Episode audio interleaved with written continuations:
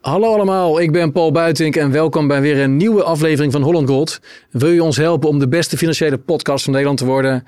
Vergeet je dan niet te abonneren op dit kanaal en even het belletje aan te zetten en de video een like te geven. Ook als je feedback hebt, eh, suggesties, commentaar, laat het weten in de comments. Bijvoorbeeld uh, nieuwe gasten die we moeten uitnodigen. Of als je vindt uh, dat ik me weer verkeerd kleed of dat de studio anders moet, laat het gewoon allemaal weten. Ongefilterd, wij lezen alles en proberen zoveel mogelijk mee te nemen. Als laatste nog eventjes um, ons evenement 20 oktober. Uh, de kaartverkoop gaat hard. Vind je het leuk om erbij te zijn in Ede? Het wordt een mooie dag. We gaan uh, drie uh, belangrijke maatschappelijke thema's behandelen. Geld, geopolitiek en de groene agenda. Vind je het leuk om erbij te zijn? Kijk even op hollandgold.nl slash evenement 2023. Lijkt me heel leuk om je daar te zien. Dan de gast van vandaag. dat is iemand die ik al 18 jaar ken. Ik was een, een jong Amsterdam straatsoffie, eh, zoals je me toen noemde, die dacht dat hij wel enigszins wist hoe het werkte. En trouw iedere week die Economist las. Uh, tot jij mij vertelde van een Paul, de, je moet de macht achter de macht uh, leren begrijpen. Ik heb het over Edgar Wortman. Hoi, ja. Jurist bij Stichting Ons Geld en ook freelance bedrijfsjurist. Onder meer neem je het op voor ondernemers die hun bankrekening kwijtraken of dreigen kwijt te raken. leuk dat je hier bent, Edgar. Ja, leuk om hier te zijn. Dankjewel. Ja. We hebben veel contact gehad uh, door de jaren heen. Soms wat minder, soms wat meer. Maar je bent net als ik al heel lang bezig met het thema geld en monetaire hervorming. Uh, Stichting Ons Geld uh, bestaat sinds 2012, ook alweer 11 jaar. Het was eigenlijk de eerste in Nederland die hervorming op de kaart zette. onder meer via een burgerinitiatief en, en stichting, of en um, George van Hout met eh, de verleiders die uh, er ook druk mee was. Jij bent al sinds 2013 betrokken bij uh, de stichting. Kun je allereerst um, wat, wat, wat meer vertellen nog over die stichting en, en wat voor doel jullie hebben? Ja, die stichting is eind 2012 opgericht en vrij snel heb ik mij aangemeld om daar aan mee te doen. En die wilde eigenlijk de geldschepping door de banken aan de, aan de kaak stellen. dus eigenlijk hadden de, de, oprichters die hadden de ontdekking gedaan dat banken geld uh, creëren en geld vernietigen. En uh, vonden ze gek. En vonden dat ook helemaal niet kunnen. Dus dat dat anders moest. En ik was al jaren met het onderwerp bezig. Dat is ook het grappige, want wij, wij kwamen elkaar in het café tegen eigenlijk. Ja. En uh, gingen over geld praten onder andere. Ja, wilde een wereldregering ook. En toen zei ik, ja, dat is dan wel leuk. Maar het geldstelsel, daar moet je dan eerst eens naar kijken. En, en wat voor soort wereldregering je dan krijgt eigenlijk.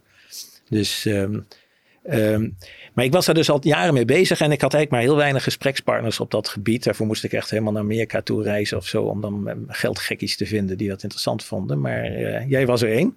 Ja. toen al. ja, toen had ik nog het, het, idee dat met een wereldregering allerlei problemen opgelost uh, zouden kunnen worden. Maar door schade en schande ben ik wijzer geworden. Ja, en dus in 2012 toen uh, kwam dat ons geld. En uh, ja, er was een beweging aan het ontstaan van mensen die daarmee bezig waren. Dus ja, daar moest ik bij zijn. Dus uh, ja. heb ik mij bij aangemeld, aangesloten.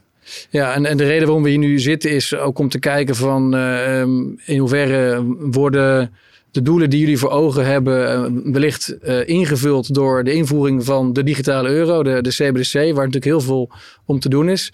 Uh, voor een leek zou het misschien zo kunnen zijn dat dit, dit iets is wat in jullie lijn ligt, namelijk de creatie van een digitale overheidsmunt.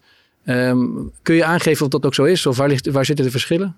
Ja, wij zijn uh, op een zeker moment dus een burgerinitiatief gestart om geldschepping op de agenda te zetten van de Tweede Kamer. En daarbij in dat kader hebben we toen ook de aandacht gevestigd op digitaal geld. En dan met name digitaal contant geld. En het standpunt ingenomen dat de overheid, dus de Nederlandse overheid, die zou eigenlijk een digitale variant van de euromunt moeten gaan maken, volgens ons. Daar hadden we ook redenen voor om dat te doen en dat hebben we toen uh, dus zo neergelegd. Dat is toen in het verdere traject niet echt een onderwerp geworden, die digitalisering. Wat eigenlijk het grote onderwerp werd. En dat was een samenwerking met jou eigenlijk ook weer. En met de stichting Full Reserve. En wij brachten geldschepping als thema uh, aan, uh, aan, aan de orde. En dat was natuurlijk een heel groot thema waar een gemiddeld Tweede Kamerlid eigenlijk niet zoveel mee kan.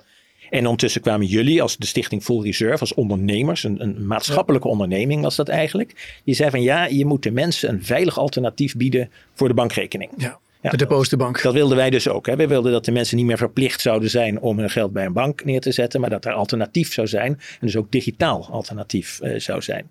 Dus zo uh, gaven jullie eigenlijk invulling aan een, een, een, verhaal dat wij wilden neerzetten, meer, in, in meer als fundamenteel, jullie meer ondernemend.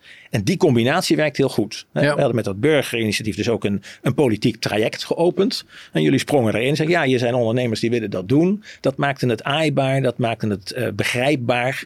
En dat leverde op dat de Tweede Kamer op een zeker moment zei van ja, wij zijn unaniem in de wens dat er een alternatief komt voor de bankrekening. Dat was in 2016 was dat hè? Ja. Zoiets, ja. De burger moet de keuze krijgen of hij zijn geld wel of niet beschikbaar stelt aan een bank. Daar was men unaniem over eens. En er was best een, eh, een, eh, een, een slag bij donkere, bij, dat, een donderslag bij heldere hemel voor het bankwezen. Want die waren gewend van ja, politiek maakt ons niks. Hè? Geld dat is ons, onze business. Maar dit was ineens eigenlijk een gat in het model. Ja. Uh, ineens liet de politiek zien dat ze eigenlijk tanden had, waar men eigenlijk niet echt op had gerekend. Dus ja, dat, uh, daar moest uh, actie op worden ondernomen. in eerste instantie was dat vertragen. Hè? Ja. Jullie kregen te horen dat er nogal wat eisen zouden worden gesteld aan jullie als je een veilige bankrekening zou doen. Dan moest je in ieder geval net zoveel gaan betalen als een gewone bank.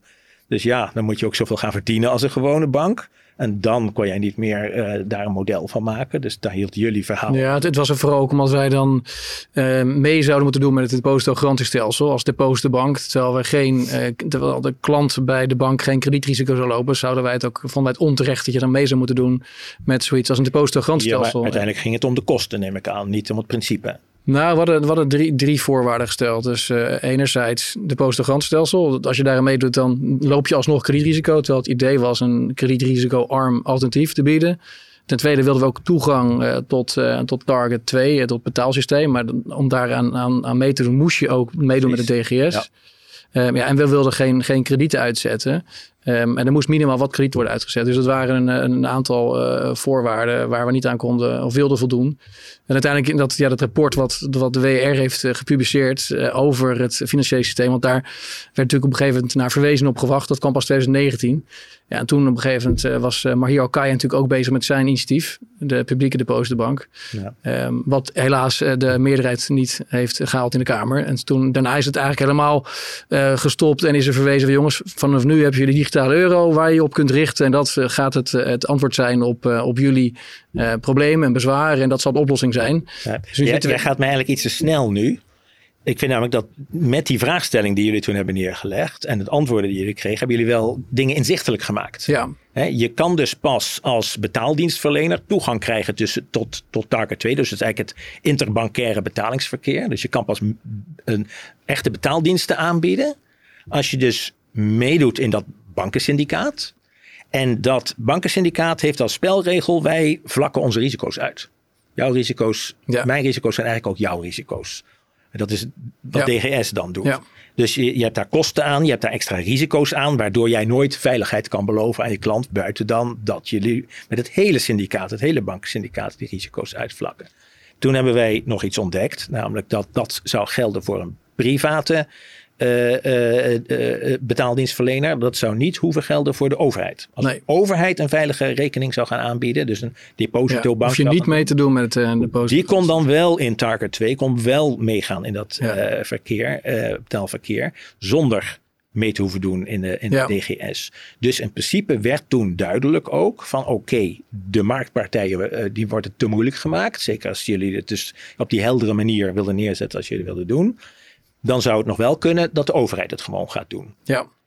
En uh, dat verhaal is eigenlijk ook door Mahir Al-Kaya in leven gehouden. Klopt. In de Tweede Kamer. He, die, hij, uh, hij, kwam er ineens in. En zijn eerste hoorzitting waar hij in zat, begon hij ook over een, digitaal, een digitale euro eigenlijk. Ja. Hij, hij, zat ook een beetje al in die, in die gedachtenlijn. En dat kwam ons ontzettend goed van pas. Dat hij dus uh, ja, die, de dialoog voortzette.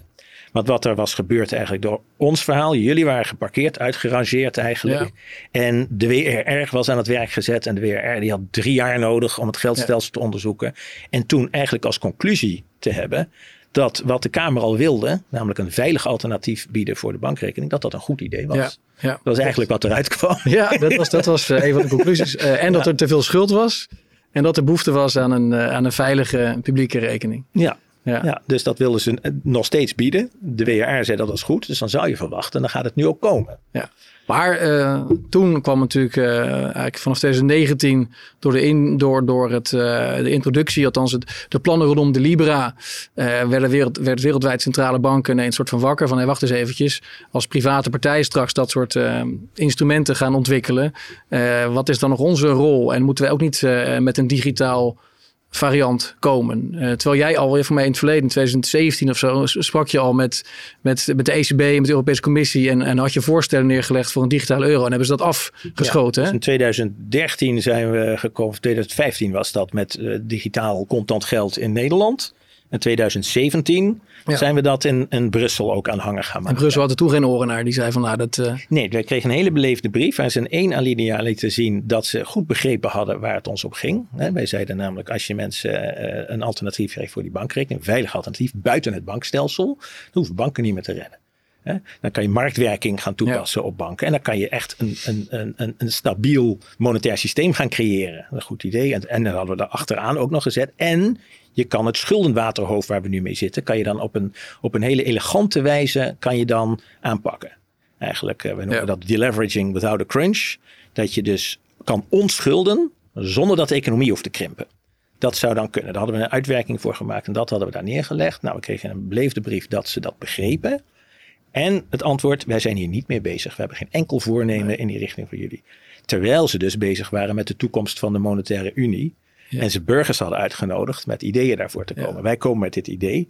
Dat is toen ook naar de afdeling, ik geloof naar de afdeling compliance in Luxemburg gekomen. Die hebben dit antwoord gemaakt. Ja. En dus dat was echt geen onderwerp. En nee. de Libra heeft dat ineens gekanteld. Ineens gingen de centrale banken dan met z'n allen daarmee bezig. Maar we moeten dan nog even voor wat er in Nederland gebeurt terug naar het Um, want hier, hier, was vanuit de WRR was een, een, autonoom proces gaande over een digitale euro. CBDC werd dat genoemd, wat nog los stond van de Libra. Want dat was namelijk eigenlijk het antwoord van de Nederlandse bank op WRR, eigenlijk ons initiatief en het WRR-rapport. Uh, Zij zagen, ja, de politiek gaat dus nu gewoon zorgen dat er een veilig alternatief komt voor de bankrekening. En dat gaan ze zelf doen. Ja. En dat kan natuurlijk helemaal niet. Dus toen zeiden ze van ja, weet je wat, laat ons dat doen.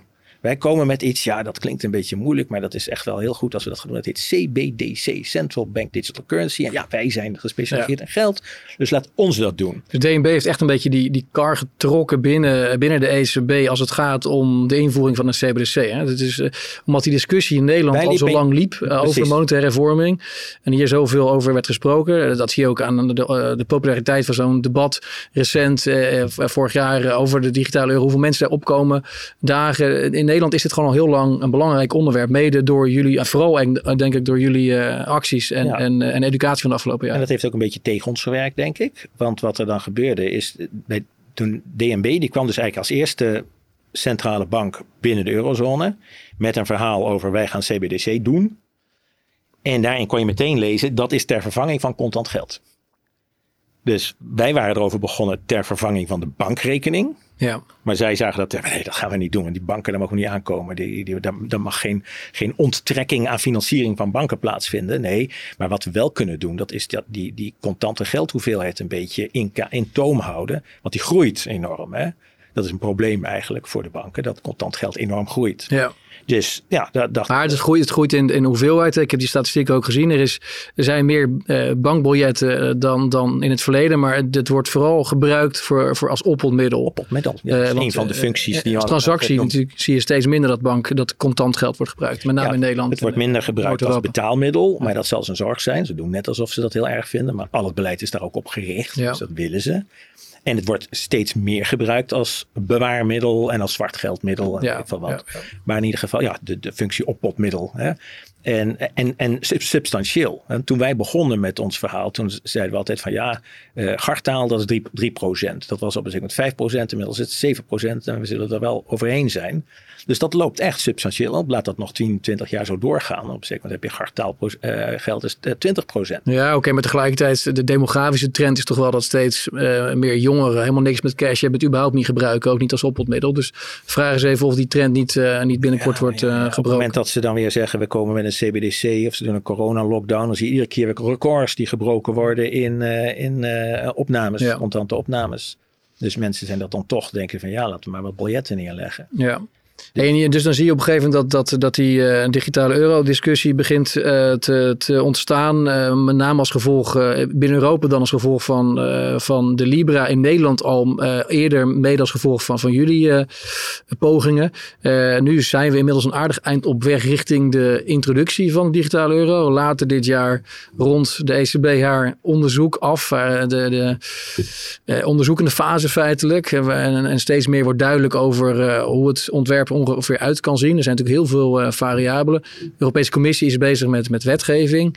Um, heb jij goed inzichtelijk uh, wanneer het ongeveer ingevoerd gaat worden, naar, naar jouw verwachting? Nee, maar ik ben wat dat betreft natuurlijk helemaal geen insider. Maar je kan wel een beetje zien wat er, wat er komen gaat. Um, dat is dat. Uh, ja, dat is eigenlijk iets, iets heel opmerkelijks aan. Als je namelijk de officiële berichtgevingen van de centrale bank leest, dan lees je alleen maar wat politiek gladstrijkerij. Ze hebben één ding geleerd van ons proces. Hè. Toen, toen je dus zag dat DNB dus dan wel een digitale geldvorm wilde gaan doen, maar niet als veilig alternatief voor de bankrekening, maar als vervanging van contant geld. Toen kwam er hier als respons unaniem uit de politiek, ja, maar contant geld gaan we niet afschaffen, dat willen we helemaal niet. Dus dat hadden ze geleerd. Dus eigenlijk ieder verhaal nu vanuit de ECB over de digitale euro begint met het is complementair aan. Het is een soort van disclaimer die nu standaard. Het is een soort contant geld, maar nee, ter vervanging, deze een aanvulling daarop. En dus, dus dat soort gladstrijkerij lees je eigenlijk altijd. Dus eigenlijk als jij wil weten wat ze aan het doen zijn en je leest een officieel communiqué, het politieke verhaal dat naar de Kamerleden gaat en zo, dan heb je geen idee wat ze zitten te doen. Als je nou de, de bankenlobby uh, publicaties leest, dat de banken die zeggen ja, het komt er nu aan en uh, wij vinden er dit van, dan dan denk je ineens, ja, ik, ik, zie, ik zie ineens de contouren van die CBDC waar ze mee bezig zijn. Dus die banken weten meer dan het gemiddelde Kamerlid. Ja, dat is ook maar hier Alkaï's bezwaar dat, uh, dat de banken wel worden uitgenodigd voor de roundtable sessies. Die en, en, en de vertegenwoordigers niet. Die zitten het te maken, ja, die ja. zitten te ontwerpen. En als je dan in de, in de woordenlijst, de, de, de, de digitale euro-woordenlijst van de ECB kijkt, dan zie je dus de beschrijving die de banken geven heel sterk bevestigd in de termen die zij inmiddels hebben voor uh, rondom de digitale ja. euro. En het beeld dat je dan krijgt, is wat je gaat krijgen, is dat er eigenlijk gewoon een soort uh, een schilletje over jouw bankrekening heen kan worden gezet door jou. Dus jij uh, neemt dan een uh, abonnement bij een betaaldienstverlener, een bank of een gewone een betaaldienstverlener die geen bank is. En dat is gekoppeld aan de bankrekening. Dus je zet eigenlijk alleen maar een, een ID, een betaal-ID, zet je voor je bankrekening. En eigenlijk is dat dan de digitale euro als je een bedrijf bent, dan is het eigenlijk ook alleen maar gewoon dat je er een, uh, een alias voor zet. Hoe, uh, hoe, ziet het eruit dan? Stel, ik heb een ING-app. Uh, hoe, hoe, ga ik dat zo'n soort extra rekening zien onder mijn bestaande rekening die ik ja, kan selecteren? Een, een, een, een, alias, dat is een betaaladres ja. waar je geld in kan ontvangen. En dus dat kan je mensen opgeven, ja. betaal me hier. En ik kan mij voorstellen, een voordeel, een voordeel daarvan is de nummerportabiliteit. Dus dan heb je niet meer je, je bankrekening, dat kan, die kan wijzigen. In Nederland is dat een probleem als je dan van bank ja. naar bank wil. Maar dan heb je één Europees of een Frankfurt ID, hè, of een uh, Ursula van der Leyen ID heb je dan.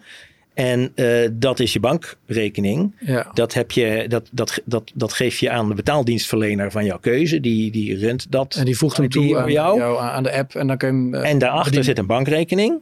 Ja. Jij mag aan jouw ID mag je dan een klein zakje met geld hebben. Dat bepaalt, dat bepaalt uh, ja. de juffrouw van de ECB hoeveel daarin mag zitten. Max 3000 euro wordt nu uh, genoemd als, nou, als mogelijk bedrag. Uiteindelijk gaan ze misschien wel naar 7000. Dat, dat uh, DNB al in zijn hoofd. Want namelijk dat is hoeveel contant ja. geld er in omloop ja. is per hoofd van de bevolking. dus, uh, dus dan hebben ze dat in al hun wijsheid bepaald dat wij zoveel zakgeld in het, in het, in het uh, portemonneetje achter je, je betaalalias mag hebben. Ja. En als er meer geld binnenkomt dan dat bedrag, dan, dan wordt dat meteen doorgetikt naar je bankrekening. Of als je vanuit jouw alias meer overmaakt dan erin zit, en je hebt er een bankrekening ja, achter je, zitten, ja, dan wordt dat uit je bankrekening getapt. Dus het is eigenlijk alleen maar een alias voor je bankrekening. Ja. Dat is het. Eigenlijk. Wat je zegt, een schilletje bovenop het bestaande systeem, um, waarmee de bankiers niks te vrezen hebben voor hun huidige positie. Hun, uitgangspunt is van het moet ons niks, het mag ons niks kosten ook. Hè. Ze willen ook gewoon daarvoor vergoed krijgen om deze alias te gaan bieden. En uh, het mag ons niet ten koste gaan van onze financiering. Ja. Wij zijn verplicht altijd banken te financieren zonder dat we weten dat we dat doen. En banken willen dat niet, uh, daar niet uh, Ja, dus, dus je klinkt uh, absoluut niet positief uh, over, uh, over de manier waarop het nu is vormgegeven. Is er een manier te bedenken dan dat de digitale euro wel jou, jouw goedkeuring kan krijgen? Of wat, wat zijn nou precies de verschillen dan tussen zo'n digitale euro zoals die nu bedacht is en, en, het, en het publieke geld wat ons geld nastreeft? Om dat nog even goed voor de kijker. Nou ja, het meest cruciale is wij willen een alternatief voor de bankrekening in de zin dat wij volledig vrij zijn om te kiezen of wij geld beschikbaar stellen aan een bank. dus eigenlijk financiering bieden aan een bank of niet. Dat we het veilig willen bewaren. Voor, en dat willen wij voor ons gehele geldelijk vermogen. Dus wij zeggen niet van nou laat, uh, laat Ursula of nee, laat uh, de ECB maar uh, bepalen hoeveel geld er in je zakje mag zitten maximaal. Nee, dat moeten wij zelf bepalen. Hoeveel van ons vermogen wij liquide in veilig geld willen aanhouden. En dat is net als contant geld, dat leen je niet uit. Dat staat gewoon niks te doen. En daar zit ook geen rente op. Dus Oké, maar dus, dus als uh, eh, ECB de limieten vanaf zou halen en dat je dus maximale bedragen zou mogen aanhouden daar, is het dan wel akkoord wat jou betreft? Zodat het echt als een veilige haven kan worden gebruikt. En ook dat dan de, de depositogarantiestelsel neem ik aan wordt afgebouwd. Want dat was een ander bezwaar in mijn tijd met de Postenbank. Is dat door het bestaan van een depositogarantiestelsel uh, heb je mensen de prikkel ontnomen om te kijken wat, um, wat, um, hoe, hoe, veilig een bank is of niet. Um, als je het depositogarantiestelsel weghaalt, gaan mensen weer beter nadenken over welke bank is veilig, kloppen die rentes wel, kan ik niet beter daar wat geld parkeren of daar parkeren. En dan wordt zo'n veilige haven waar je geen kredietrisico hebt ook ineens interessant. Uh, op het moment dat je altijd beschermd bent bij, bij een bepaalde bank, ga je natuurlijk gewoon voor, uh, voor de bank met het uh, hoogste rentepercentage. Ja. Ehm, dus, dus als we die, de limiet zouden weghalen bij de digitale euro en je kunt Zijn we dan tevreden? Ben je dan tevreden? Nee, nog niet. Want namelijk, we hebben gezegd dat, geld, het moet geld in zichzelf zijn. Dus het moet niet een vordering op een bank zijn. Ook niet op de centrale bank, niet op de overheid, op helemaal niemand. Het moet eigenlijk, waar heel veel mensen tegenwoordig tegen zeggen te zijn, het moet echt fiat geld zijn. Echt geld. Dus niet geld dat uh, een, een, vordering is, als een, het gevolg van een overeenkomst met een tegenpartij. Maar geld dat, ja, zoals een, een euromunt, hè, dat geld in zichzelf is. Als de uitgevende instelling van die euromunt er niet meer is, ja. dan blijft die euromunt gewoon bestaan en blijft dat een betaalmiddel ook gewoon. Maar um, uh, geld als geldvordering is afhankelijk van de gezondheid van je wederpartij. Van de uitgever, ja. ja. Maar de, de, digita- dus, de, de gartale munten en biljetten staan ook op de balans van de centrale bank. Ja, maar dat is niet het gevolg van dat het feit dat dat een vordering is op de centrale bank. Het is ook geen schuld van de centrale bank. Het is het gevolg van het feit en van een, een, een instructie die de ECB geeft aan, uh, aan de nationale centrale banken. Dat zij uh, het contante geld dat terugkomt, als passiva moeten behandelen. Dus zij mogen dan niet zeggen: hey, fijn, ik krijg contant geld, ik zet dat op mijn balans als een actief. Iets wat wij normaal wel zouden doen. Als jij contant geld ontvangt, dan ontstaat er eh, kasmiddelen aan de activa kant. Nou, ze hebben de instructie, dat is niet de bedoeling. Jij moet dat als een, uh, aan de passieve eh, kant doen. Dus dan uh, krijg je, hoe het normaal zal gaan, is dan, dan hebben ze, omdat dit zo is, hebben ze eigenlijk al een voorziening getroffen, een latentie staan aan die passieve kant. Uh, dat ze dan de hoeveelheid contant geld, die kunnen ze wat verminderen op die balans. En dan is dat contant geld dat terugkomt, is op rekening gezet. Waarschijnlijk door een rekeninghouder bij de centrale bank. En dan krijg je dus twee mutaties aan de passiva kant, een plus en een min, die elkaar uitmiddelen. Maar, normaal gesproken zou je dus krijgen dat je mutaties links uh, aan de activa aan de passiva kant krijgt, die elkaar ja. uitmiddelen.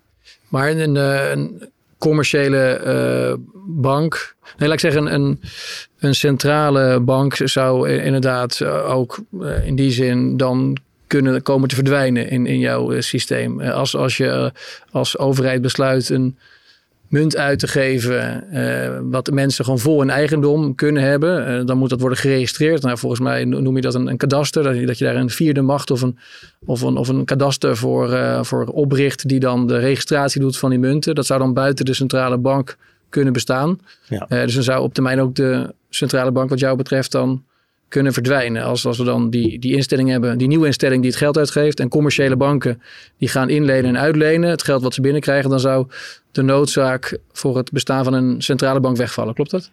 Ja, sterker nog, uh, wij hebben problemen met ons monetaire stelsel nu, omdat gewoon de schulden te groot zijn. En het monetaire stelsel is een schuldmaakmachine. Hè, omdat namelijk geld wordt gemaakt uit schuld. De hele geldhoeveelheid bestaat. Nee, de, ja, de geldhoeveelheid bestaat uit schuld of wordt gecreëerd door schuld.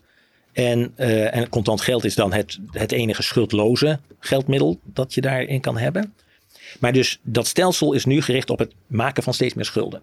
Maar er zijn inmiddels zoveel schulden dat je weet dat die niet allemaal meer betaald kunnen gaan worden. Dus je hebt ofwel giga-inflatie nodig om, uh, om ze te laten verdwijnen. Uh, of uh, ja, ze worden gewoon niet afbetaald. Dus wat je nu ziet is dat de insiders weten dat natuurlijk ook. Dat het eigenlijk een, een, een te, veel, te ver verschuld systeem is. Dus voor hen is eigenlijk de vraag wie zadelen we op met de slechte schulden. Nou, dat is natuurlijk uiteindelijk is dat de niet oplettende burger ja. uh, die daarmee uh, mee achter blijft zitten. Dus daar is een hele carousel bezig op de achtergrond van, uh, nou, wie, wie krijgt de, de zwarte pieten, wie krijgt de vervelende kaarten en wie krijgt de mooie kaarten. En nou, daar is dan de gemiddelde burger waarschijnlijk de verliezer. Die schulden zijn er gewoon te veel, maar die schulden ja, die zou je moeten reduceren. Je zou moeten inzien dat het stelsel dat we nu hebben, dat schuldcreatie en waarbij schuldcreatie en geldschepping één, één zijn, dat is hetzelfde, ja. dat moet je ontvlechten. Dus dat was onze basisstelling ook. Je moet geld en schuld uit elkaar halen. En dan maak je geld veilig, want als geld gedekt is door schuld, dan is het niet veilig, want schuld kan wel eens niet betaald gaan worden. Ja. En we weten nu inmiddels zeker dat dat zo is, omdat die schulden gewoon onbetaalbaar hoog zijn geworden. Het is niet meer een, een stimulering van de economie als er meer schulden komen, maar het maakt de, economie steeds kwetsbaarder. Dus het is gewoon niet goed dat dat zo is. Daar moet je een einde aan maken. Maar de centrale bank is nu eenmaal de hoeksteen van het stelsel voor geld uit schuld. Dus als je uit dat stelsel wil, dan zou ofwel de centrale bank zelf moeten zeggen van jongens, dit stelsel heeft zijn uh, grenzen bereikt. We moeten hier stoppen. Wij kunnen dat niet doen, want dat zit in onze genen om nou eenmaal willen we groeien, meer schuld. Ja, dat is wat wij doen. Maar dan, dan zetten we een turbo op een motor die zichzelf eigenlijk laat afslaan. Omdat namelijk die turbo eigenlijk de, de uitlaatgassen weer de motor steeds harder in, in duwt. Dus uh, de centrale banken zouden tegen de politiek moeten zeggen: jongens, wij kunnen dit zo. Dit is geen. geen uh, een ingenieur zou dit systeem zo niet ontwerpen. Dit moet anders ontworpen worden, maar wij kunnen het niet herontwerpen. Uh, want wij zijn nou eenmaal een bank en wij zijn bezig met geld uit schuld. Ja. Uh, en dan zou de, de, de politiek zou moeten zeggen: ja, we moeten een, een ander systeem hebben waarbij geld niet meer op schuld gebaseerd is. Want wat is nu eigenlijk het voordeel dat we hebben gehad uit geld uit schuld? Dat is dat je een betaalverkeer kon hebben op basis van informatie omdat je je, je, had een geldverkeer niet op basis van munten die je over, uh, over afstand moest gaan verplaatsen. Maar je kon het gewoon doen met vorderingen op rekeningen die met elkaar verrekend werden. En dan hoefde je eigenlijk maar informatie uit te wisselen. Dus dan kon eigenlijk het, datgene wat de onderliggende waarde was, kon ergens in de kluis blijven liggen. Als een soort steen van Jap. En ondertussen kon er een betaalverkeer plaatsvinden op basis van verrekening van vorderingen. Wat eigenlijk dus een betaalverkeer op basis van informatie is. Nou, dat is natuurlijk fantastisch uh, goed een tijd uh, op het moment dat we nog geen internet hadden. Maar toen de euro kwam, toen hadden we eigenlijk al internet. En toen had men al kunnen bedenken en de econoom Minsky, die had dat ook al in de gaten. Die zei van ja, we moeten dat hele fenomeen van de centrale bank in vragen stellen. Want dat hebben we helemaal niet meer nodig. We kunnen nu betaling over afstand faciliteren zonder dat dat gebaseerd is op schuld. Dat kan gebaseerd worden op een of andere digitale vorm van geld dat was ook de reden dat wij dat zo ja, fundamenteel punt vonden om naar die digitalisering van het geld te gaan kijken. Dat was echt ja. de kans om uit dit probleem te komen. En ook de, de, de opkomst van bitcoin en cryptocurrency in het algemeen heeft uh, ook heel veel mensen de ogen geopend over hoe je geld of waarde zou kunnen inrichten, kunnen overdragen. Hoe je daar een, een, een groot boek als, als een blockchain voor zou kunnen gebruiken. Dus dat is ook een, natuurlijk een enorme belangrijke ontwikkeling geweest die mensen heeft toen inzien dat het anders kan worden georganiseerd, het geldsysteem. En wat uh, interessant is aan, aan Bitcoin is dat het is, het is eigenlijk helemaal niks. Het heeft geen onderliggende waarde, het is geen vordering op niemand. En toch kan het worden gezien als een betaalmiddel. Of op dit moment in ieder geval iets waar je ja. ontzettend rijk mee kan uh, wanen. Ja. Als je dat, die ja, hetzelfde geldt toegang tot die code hebt. Ja, voor, uh, voor, ja dat is voor sommige mensen helaas zuur afgelopen. Nee, hetzelfde geldt natuurlijk in, in, in zekere zin ook voor edelmetaal. uiteraard kun je er ook nog sieraden van maken. En heeft het industriële toepassing en noem maar op. Maar ook heel veel van de waarde van goud met name is, is gebaseerd op het feit dat we er waarde aan toekennen. En dat het iets is wat is gevormd in onze brein en door de jaren heen. En daarom heeft het waarde. En er zit ook een kip-en-ei verhaal. Hè? Want het idee van geld is goud.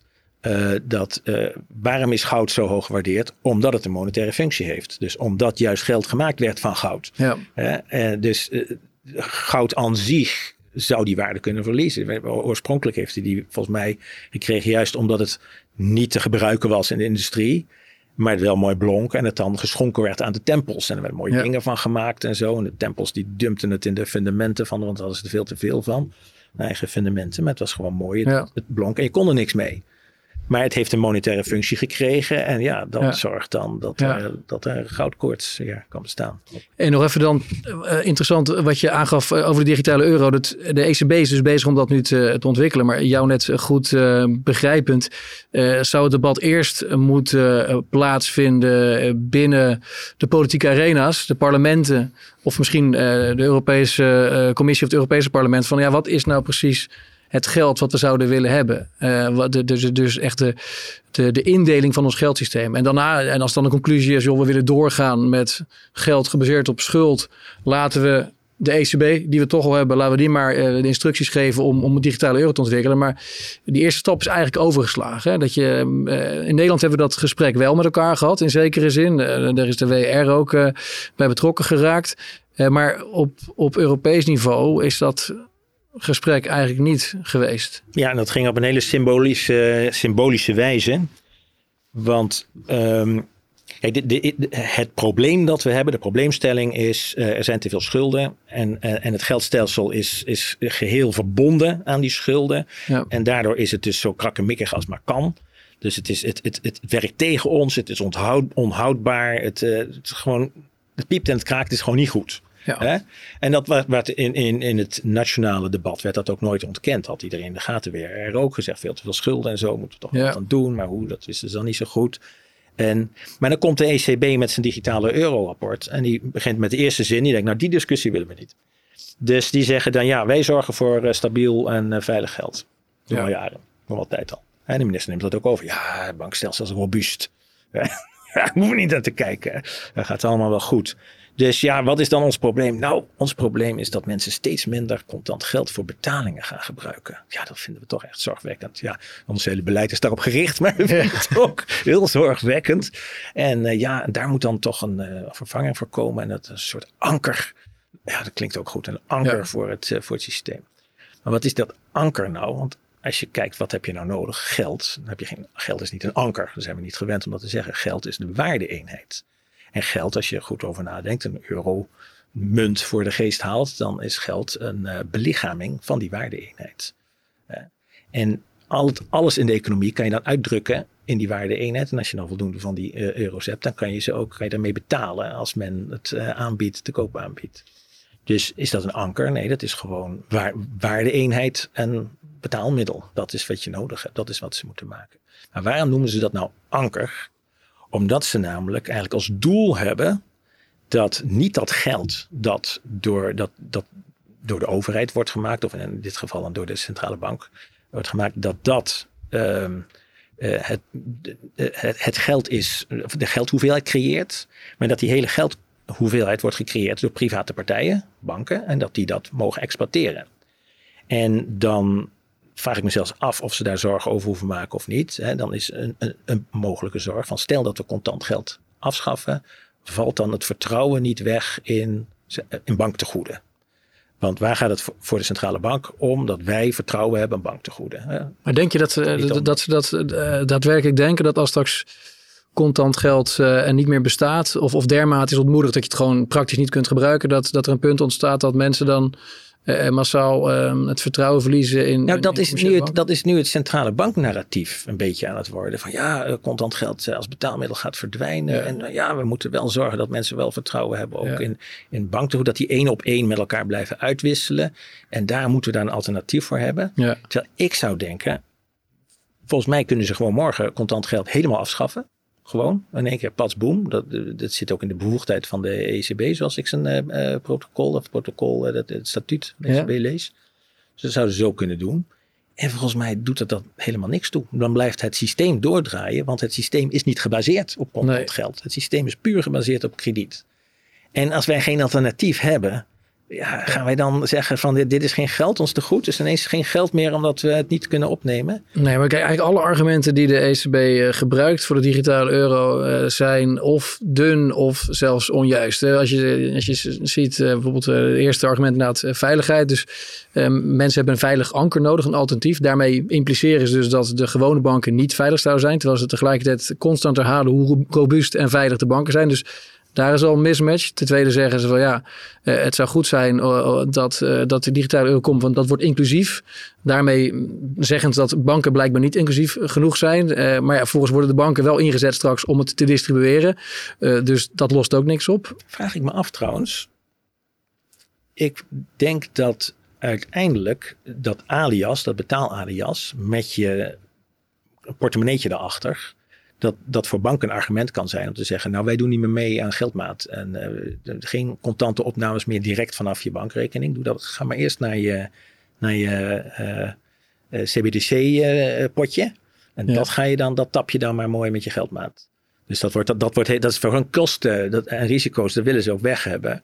Ja, maar dus het, het, openen, het openen van. Kijk, in Nederland is niet zo'n probleem, maar in, in een aantal andere Zuid-Europese, Zuid- en Oost-Europese landen is het blijkbaar lastiger uh, om, een, om een bankrekening te openen. Als jij uh, moeilijk daar een bankrekening kan openen, dan kun je ook niet ineens makkelijker daar een CBDC-rekening openen als het wordt aangeboden door diezelfde bank. Dus dat, het wordt er niet inclusiever op als, nee, maar het als, idee is dat ook, ook, niet banken, ook niet bankbetaaldienstverleners ook zoiets moeten kunnen. Ja. Maar die zullen dan waarschijnlijk, wil je de volledige functionaliteit hebben, wel op de een of andere manier een bankrekening erachter moeten hebben. Of die moet je er zelf achter plakken. Ik weet niet hoe ze dat uh, gaan doen. Maar ja. het zal wel zoiets zijn dat je dat dan lijkt me, tenminste, dan lijkt het me nog een beetje zinvol dat het een persoonlijk ID is. Iets wat natuurlijk uh, op zich iets waar, is, is waar je gefronst naar kan kijken. Dat je een Europees persoonlijk ID krijgt, dat is ja. alias.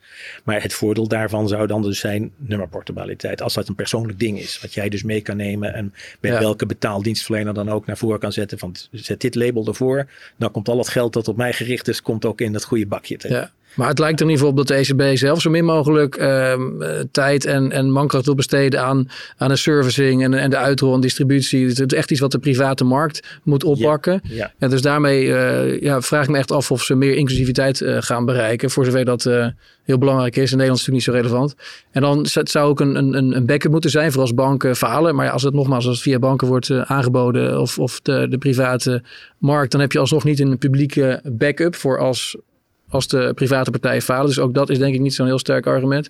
Dus de meeste argumenten die ze aan, uh, aandragen, of dat het gratis zou zijn, nou, niks is gratis, dus of het wordt betaald via belastingen, of een bank gaat hun tarieven omhoog uh, gooien, linksom of rechtsom. De burger zal betalen voor deze dienstverlening.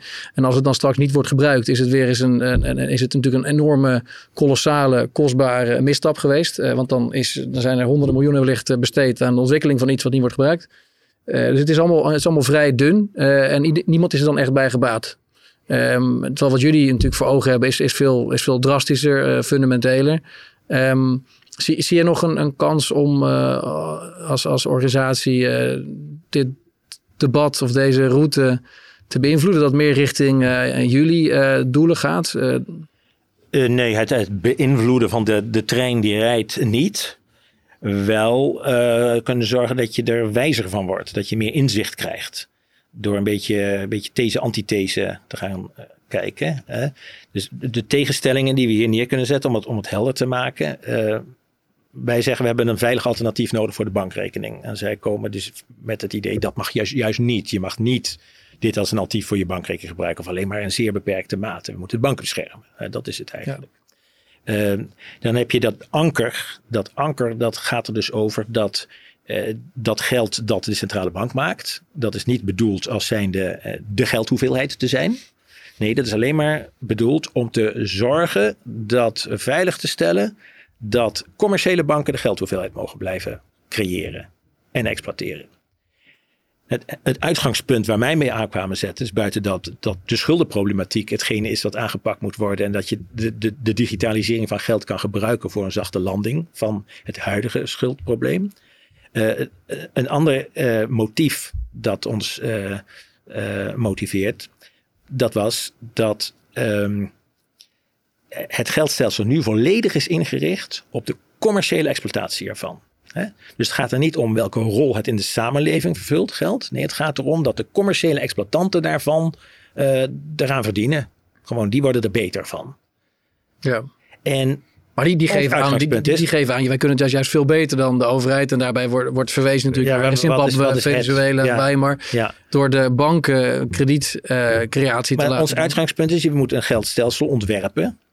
eh, zodat het in maatschappelijke behoeftes gaat voor- voorzien. Hè? En één daarvan is dat je nul inflatie hebt. Hè? En dat, dat, zou je, dat zou je in dat stelsel zoals wij dat voor ogen hebben, zou je dat ook hard kunnen vastleggen. En dan liefst ook op manier dat dan niet degene die het moet uitvoeren zoals nu, hè, die mag in principe, die moet in principe prijsstabiliteit. eh, eh, Ja, eh, dat lukt niet echt heel doen. goed de laatste tijd. Nee, het eerste, nee, het eerste wat hij doet is dat herdefiniëren. Wij, hij, wij definiëren prijsstabiliteit als inflatie. Dat is het eerste wat ze doen. Ja, En waarom? Omdat ze dan namelijk zeggen van ja, eh, deflatie kunnen wij niet, kunnen wij niet eh, bestrijden. Wij kunnen alleen inflatie bestrijden door, door een hogere rente wat lager te maken. Ja. En die kan niet te ver diep naar beneden. Ja, wel als we in een digitaal geld zitten, maar nu nog niet in ieder geval. Dus wij kunnen nog, nu nog geen deflatie bestrijden. Maar waarom kunnen ze geen deflatie bestrijden? Omdat ze namelijk willen dat banken het geldstelsel commercieel exploiteren. Zouden zij naar een maatschappelijk dienstbaar, wat wij een na- maatschappelijk dienstbaar geldstelsel toe gaan, dan zouden ze juist heel goed deflatie kunnen bestrijden. Dan zou je model zijn, eh, wat meer het logische model is ook. Een economie is van nature le- leidt naar deflatie. ja, vanwege eh, innovatie. En, Je maakt de Ja. processen beter, je leert, je wordt steeds beter en efficiënter en minder verspillend en vervuilend. En dus ja, op een gegeven moment wordt dus eigenlijk je koopkracht wordt meer. Bij gelijke geldhoeveelheid eh, wordt je ko- eh, wordt koopkracht groter. En stel nou dat het zo is dat dat gebeurt en we willen dat niet, we willen die koopkracht stabiel houden, dan zou je dus in een maatschappelijk dienstbaar geldstelsel geld kunnen bijdrukken en uitdelen. Heel simpel. ja. En dan zeg je dat mag je alleen doen ter bestrijding van deflatie. En geen centje meer dan dat. Hè, dat zou dan je weet hoe moeilijk het is om inflatie zijn. überhaupt te meten. Hè? Ja, dus is het is, dat is, eh, alsnog eh, wordt het heel erg moeilijk om, om dat te realiseren. Nee, maar, maar het gaat even om het denkkader. Eh, dus op inflatie moeten gaan zitten. Dat wordt verklaard omdat het allemaal draait om de commerciële exploitatie van het geldstelsel door de banken.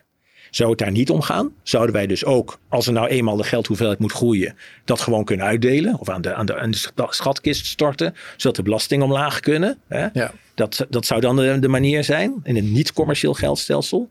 Dan zou je dus nooit hoeven zeggen, wij moeten inflatiedoel hebben. Dan kun je zeggen, nee, wij mo- moeten een, een, een nul inflatie, nul deflatiedoel. Maar de gedachte is dat een klein beetje inflatie eh, goed zou zijn voor de economie. Omdat mensen dan worden gestimuleerd om te blijven spenderen. En En dat is allemaal bijkomende en praat. dan- als je kijkt en hoe de ECB rechtvaardigt waarom Ja. ze doet wat ze doet, dan is dit dit. Maar de, het, nogmaals, de productie van geld en de kredietcreatie door, door commerciële banken. eh, doe ik even advocaat van de duivel, maar wordt natuurlijk eh, met name door, door bankeconomen, maar ook door veel wetenschappers, wordt, eh, wordt gerechtvaardigd door het feit van ja, banken weten beter eh, waar eh, vraag is in de economie en eh, kunnen het kredietrisico beter beoordelen en zorgen ervoor dat het geld terechtkomt op die plek in de economie waar de, e- waar de economie weer van kan groeien. Als dat, waardoor- als dat zo is, hè, als banken dat allemaal zoveel beter weten, waarom moeten wij ze dan verplicht financieren? Waarom kunnen we dan niet aan de financieringskant van banken gewoon marktwerking toepassen? ja. Zodat banken prospectus uitbrengen en dat wij dan eh, inschrijven op de obligaties Ja. of de aandelen die ze uitgeven. Ja, Waarom moet er zo'n systeem zijn dat wij met een blinddoek voor, zonder te weten wat de risico's zijn, ons geld eh, eh, ja, investeren in de bank? Daar komt het op neer, want zij gaan daarmee ondernemen. Ze stoppen het niet in de schoenendoos, maar eh, ze gaan daarmee eh, van alles doen. En dat verdwijnt natuurlijk vaak in kredietbubbels, hè, eh, vastgoedbubbels, eh, Nou, assetbubbels. Dus, dat- het feit dat dat gebeurt, dat zorgt voor oversturing. Ja. Dus juist het feit dat je van die bubbels krijgt en dat er, dat er van die waterhoofden op speculatieve, op, de, op financiële markten ontstaan, die tegen de re- reële economie in gaan werken, die ontstaat juist door gebrek aan marktwerking aan die financieringskant van de bank. Dus ik vind het prima dat ze veel beter zijn dan wij allemaal en dat ze dingen veel beter kunnen. Laat ze dat ook doen onder marktcondities. ja. En dan staat, lees ik in het prospectus wel waarom het zo aantrekkelijk is voor mij om mijn eh, eh, overtollige geld in die bank te investeren. Ja. Dat is wel goed om dat nog heel helder te maken dan richting de kijker. Is dat wat jullie voor ogen hebben is niet dat je een, een soort van uh, gosbank wordt uh, uit, uit de Sovjet-tijd die bepaalt uh, wie krediet krijgt en wie niet. Nee, de, wat ons geld wil is dat er een onafhankelijk instituut komt die ervoor zorgt dat er nieuwe geldeenheden worden geproduceerd, maar die worden vervolgens verdeeld onder de, uh, de rekeninghouders of de, de overheid zal die misschien uh, spenderen in de economie als ze bijvoorbeeld uh, snelwegen, snelwegen aanleggen. Dat niet. Dus hoe, hoe, komt dat geld dan? Stel dat er duizend eenheden worden bijgecreëerd in een jaar door het kadaster van geld of de vierde macht. Hoe, hoe wordt dat geld dan uiteindelijk je moet die, de economie je, je twee fases onderscheiden. De, de, de fase dat, van de invoering. Ja. En de fase daarna van het uh, normale draaien. En die invoering is de zachte landing ook. Hè? Eigenlijk misschien die, die fase richting de invoering. Dat, dat noemde jij net de zachte, land, zachte landing. Zachte landing. Misschien dat je die twee fasen inderdaad even kan, kan toelichten. Wat, wat, wat gebeurt er praktisch als wij richting uh, een ons geldwereld gaan? Ja, dan zou je bij de invoering, dan zouden de, de lidstaten, de euro-lidstaten, die zouden veilige rekeningen gaan aanbieden aan de burgers. Die kunnen zijn gekoppeld aan, uh, dat is persoonlijk, ja. persoonlijke veilige rekeningen. Kunnen gekoppeld zijn aan het burger service nummer en aan het kadaster, je KVK-nummer. Dus gewoon een, een, een ingezetene kan zo'n uh, rekening hebben. Dat is, eerst is dat een veilige rekening bij een, bij een publieke depositobank. Dus dat wil zeggen, die doet niks met het geld. Die heeft eigenlijk alleen maar, uh, die staat tussen de, tussen de rekeninghouder en de centrale bank. En dan mogen de mensen zelf bepalen hoeveel geld, uh, wat ze nu bij de bank hebben staan, hoeveel daarvan zij als veilig geld willen gaan parkeren op de rekening, is krijgen ze dus ook verder niks voor. Dus alleen gebeurt verder niks meer mee. Dus dat noemen we veilig geld. En uh, wat ze bij de banken laten. En dat zou dan een, een afgebakende tijd zijn dat dit kan. Dat dit één op één uitwisselt. Dus dat je één op één bankgeldtegoed naar veilige rekening kan overmaken. Dat houdt op een zeker op. Je doet dit namelijk, je doet het echt gericht op dat je een einde maakt aan de situatie die we nu hebben. Met steeds meer schulden en, en, en, en geld dat, dat fragiel is. Je wil naar stabiel geld en je wil een liberalisering eigenlijk van de, van de kredietwereld. Maar in die tijdelijke fase, als, als een bank een hypotheek verstrekt, wordt er dan nog wel weer geld gecreëerd uit het niets? Of, eh, of, of, of gebeurt dat niet in die tijdelijke fase? Nou, er wordt eigenlijk nooit geld gecreëerd uit niets.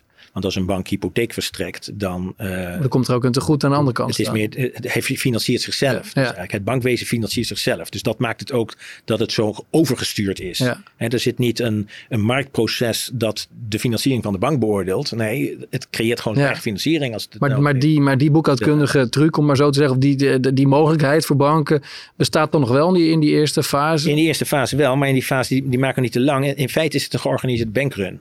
Hè?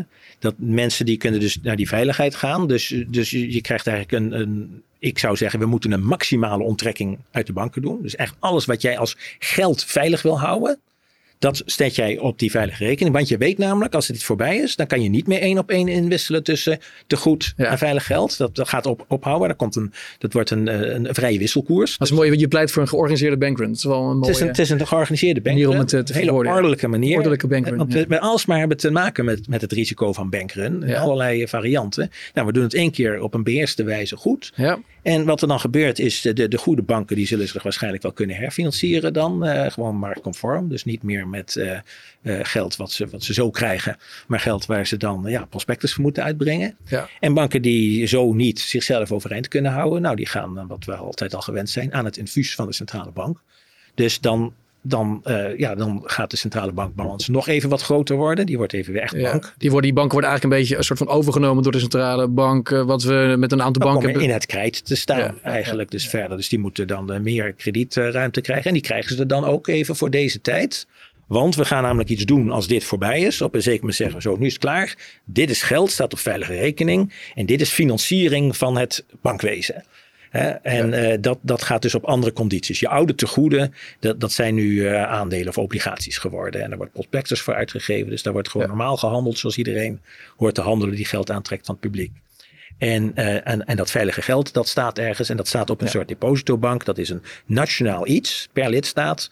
en dat linkt naar target 2 via het centrale bank gebeuren. Dat is dus, ja die, ja. die, die, hebben hun, uh, wat, wat er ingekomen is aan geld, volledig gedekt met de goed bij de centrale bank. En dan in die, in die nieuwe wereld is iedere bank eigenlijk net, net zoals al die crowdfunding platforms die we hebben. En het is gewoon een partij die uh, geld moet inlenen op basis van een prospectus en het vervolgens kan uitlenen. Die veilige rekening? Die, die, nieuwe, die nieuwe, hoe de banken straks dan opereren. Dan opereren ze eigenlijk allemaal zoals, zoals geldmarktfondsen. Het idee, bank, of, het idee bank met zijn status aparte gaat verdwijnen. Ja.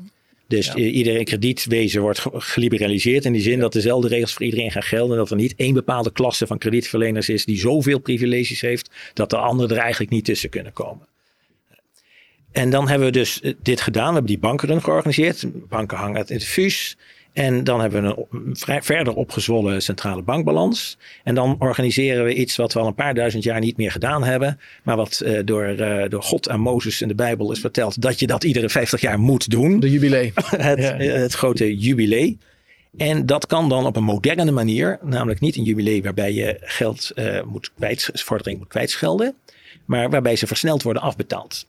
Want wat gaat er dan gebeuren? Dan komt vanuit de, de, vanuit de centrale bank of vanuit de overheid wordt aan het volk, aan de burgers, worden vouchers uitgedeeld waarmee ze hun schulden bij de banken kunnen afbetalen. Ja. Dus als jij uh, twee ton uh, hypotheekschuld hebt uh, en misschien wordt het wel per persoon gedaan. Je hebt twee kinderen en een vrouw. Je bent met z'n vieren. Je krijgt al, alle, allemaal voor 25.000 euro schuld afbetalen. Vouchers krijg je uitgereikt. En daarmee kan jij dan dus naar jouw bank en zeggen van nou ik ga die twee ton ga ik versneld afbetalen voor 4 keer 25.000. Het is nog maar één ton. Die bank die is aan het infuus gegaan met de centrale bank. Dus die gaat met die foutjes naar de centrale bank. En die eh, geeft ze aan de centrale bank. En daar wordt ook één ton van afgehaald. Dan krijg je dus een schuldreductie in het systeem. Zonder dat je huis minder waard wordt. Ja, dat is die, dat... die, die leveraging die je noemde zonder credit crunch dan. Ja, dus je bent eigenlijk het schuldenwaterhoofd ben je dan aan het saneren. En uh, de economie blijft eigenlijk gewoon verder draaien. En dan heb je, je, hebt, je hebt geld en schuld uit elkaar gedaan. Ja. Maar je zou kunnen stellen, het is juist goed als de huisprijzen wat zakken. En dat er uh, in zekere zin een, uh, dat de een aantal assetprijzen waaronder huizen gaan corrigeren. Omdat die nou eenmaal veel Ja, maar dan maak je het onnodig complex. Het is niet nodig om dat te doen. Dus wat, wat er gebeurt is dat mensen uh, wat bevrijd zijn van schulden. Dus misschien ook weer makkelijker in die zin uh, aan een huis kunnen komen. Ja. Of je zou kunnen zeggen, misschien geven die jongeren meer vouchers, uh, zodat die wat makkelijker in staat zijn om de, de, de econometristen moeten maar uitrekenen wat, wat de beste verdeelsleutel is. Voor een deel zou je ook kunnen zeggen, uh, bijvoorbeeld dat, dat in Nederland, omdat de eh, particuliere schulden hier hoog zijn, dat hier meer met vouchers wordt gewerkt. En dat ze in Italië zeggen, weet je wat wij doen? Die vouchers die gaan direct van overheid naar ECB. En er wordt gewoon heel veel schuld van de ECB, Italiaanse staatsschuld bij de ECB afgeboekt. Ja, maar je gaf aan dat daar wel een kwijtschelding. Het leidt niet tot een credit crunch, maar het uh, uh, belangrijkste argument tegen jullie uh, plannen is altijd van ja, inhaken toe wat ik eerder zei. Um, banken zijn nu uh, degene die de meest, het meeste geld scheppen door de schuld die ze, die ze um, creëren. Dat valt straks weg. Banken moeten zich in eerste instantie financieren voordat ze kunnen uitlenen. Um, het is een bekend gegeven dat je als je bij een crowdfunding platform bijvoorbeeld nu zit, dat je behoorlijk wat meer betaalt als je daar een lening wil afsluiten dan dat je dat bij een bank doet. In hoeverre is het dan niet zo dat krediet opdroogt en dat het wordt voor ondernemers of voor huizenkopers om in die nieuwe wereld om daar krediet te vinden. Is, is dat niet, uh, leidt het dan niet alsnog tot een credit crunch? Um, ja, maar je krijgt een ander soort monetair beleid daarna. Dus als, we hebben die, die schuldreductie gehad. We hebben geld en, en, en schulden hebben uit elkaar getrokken. Veilig geld staat ergens. Dat wordt op het moment dat we die, die, die, die jubilee doen, dus die vouchers uitdelen voor schuldafbetaling, dan wordt dat veilige geld ook losgekoppeld van de centrale bank. De centrale bank is op dat moment niet meer uh, de, de, centrale bank, maar is gewoon een houder van overgebleven activa. Die had heel veel dingen opgekocht en, en uh, vorderingen had hij. En uh, een groot deel daarvan is er nog. Een groot deel daarvan is afbetaald. Dat is op zich al zorgt voor een waardestijging. Wat namelijk heel veel wat de centrale bank bezit, daar wordt van, niet van verwacht dat het wordt afbetaald. En dat gebeurt ineens toch. Dus dat is op zich ook voor een, een opsteker voor de centrale bank.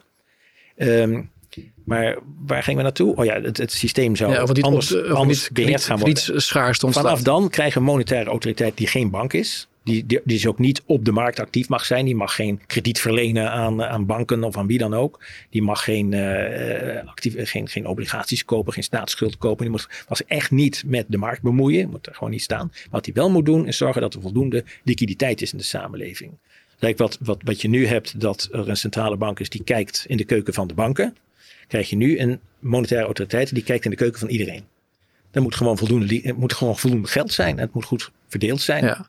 Maar dus dat, dat kijken in de keuken van iedereen, dat is natuurlijk een bezwaar die veel, uh, met name um, uh, conservatieve mensen of mensen die zich zorgen maken over privacy, uh, nu gebruiken als argument van joh, de, straks met een digitale euro krijgt de centrale bank veel te veel inzicht in, in, in onze uitgaven en gaan ze het misschien zelfs uh, programmeren. Is dat niet ook een risico in jouw model dan? Die... Tuurlijk, macht, macht kan, kan misbruikt worden en digitaal is eigenlijk altijd panoptisch. Ja. Wordt ook misbruikt natuurlijk.